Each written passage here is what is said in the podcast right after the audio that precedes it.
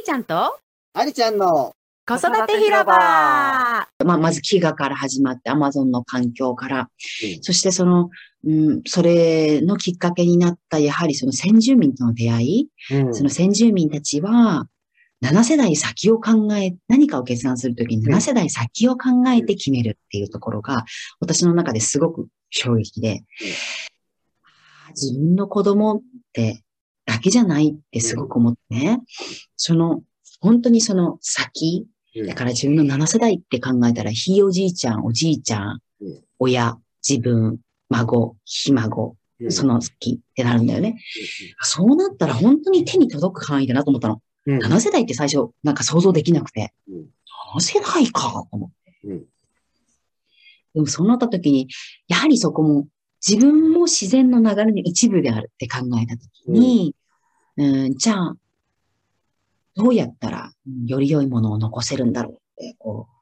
いろいろ考えてた時だったからね。そういう意味では、やはり地球規模とか宇宙規模、そしてそ、この、その、それありきで、じゃあ、目の前何ができるだろうっていうことだと思うんだよね。その、目の前のことだけに盲信していても、その先に続かないことであれば、うん。本当にそれって意味があるのかなって思うし、だからって、その先のことばかりにとらわれて、今を生きてないうん。と、それもそれで、あの、なんか、本末転倒な感じにするから、やっぱりその二軸が大事なんだろうなっていうのをすごく感じてて、で、それでその、エンジェルホあ、それでね、そのプロジェクトが、あの、その両親とずっと、あの、言ってたプロジェクトの名前がエンジェルホープっていうんだけどね。おー、いいね。うん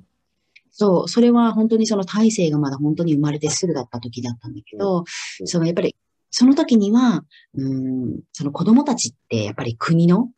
財産？うん、だからやっぱ。り子子供たちこそも未来なわけじゃない？うん。その子供たちがワクワク生き生き、うん、生きれる未来ってどんな未来だろうって考えたときに、その時はやっぱりその子育てメインでの何かこうサポートができないかなっていう視線だったんだけど、で、えーそこから、えっ、と、そうだね、今、本当に時を超えて、私自身もね、イギリスで3児のママになって、じゃあ本当に子供たちに残したい未来って何だろうとかっていろいろ考えたときに、うん、やっぱり大人たちが生き生きしていることも大事だよね、とか、やっぱり環境と一体、うん、になることとか、うん、そういう、うん、環境のことを考えて、例えばビジネスでもね、ビジネスをするってなったら、目先の人間たちがいいっていうだけではなくて、うん。それって環境にもいいことなのかなとか、うん。そういうところで見たりとかするのが多分本当に当たり前になってくる。って思うし、自分ももともと多分そういう性格なんだろうなっていうのがすごくあって、そのイギリスでも、うーん、イギリスで、あの、前はね、コロナ前はこうアパレル関係に少しいた時があったんだけどね。うんその時にも、やっぱり、最初はさ、その、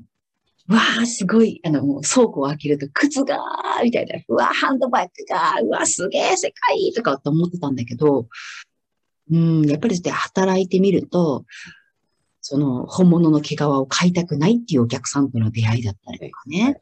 なん、なんかそれエゴじゃないみたいなね。そういうお客さんがいて、ああ、本物じゃなかったら買うのに、あ、本物がいいわけじゃないんだな。うんそういうものをいろいろ知ったときに、あとはその、こういうブランドは、えー食べ物で、えーどちらにしろ、こう、うん食べられている動物たちの、から毛皮を作って、あの、皮を作ってますとかね。あ、やっぱりビジネスをする上でもそういう視点ってすごく大事なんだなって思うし、うんその理念っていうかね。うん。で、バーバリーに至ってはもう、えー来年以降の、えーコレクションにはもう毛皮を一切使わないことを宣言したりとかね。まあそういう意味で、もう今までみたいに、とにかく作って売る。売れなかったら捨てる。とかそういうのはもう古い。確か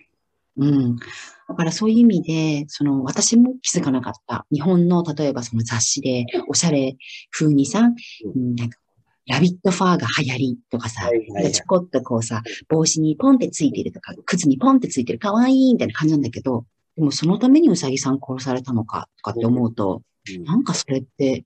それじゃなくてよくね？みたいな、なんか、すごくそういうのを思ったし、でもそこまで考えてなかったんだよね。なるほどな。うん。でもイギリスに来ると、やっぱり動物がすごく近いからね。だってすぐそこに牛がいっぱいいたり、ね、羊がいっぱいいたり、週末、そのね、ファームって言ってね、あの動物たちと触れ合うっていうようなことも多いから、うん。そういう意味では動物が身近なことで、やっぱりそういう考えさせられるようになったから、うん。だから知らない人が悪いっていうわけではなく、知った人がやっぱり教えてあげるっていうのも何かのこう、うん恩送りのような気もするから、うん。次はどんなお話になるでしょうか？お楽しみに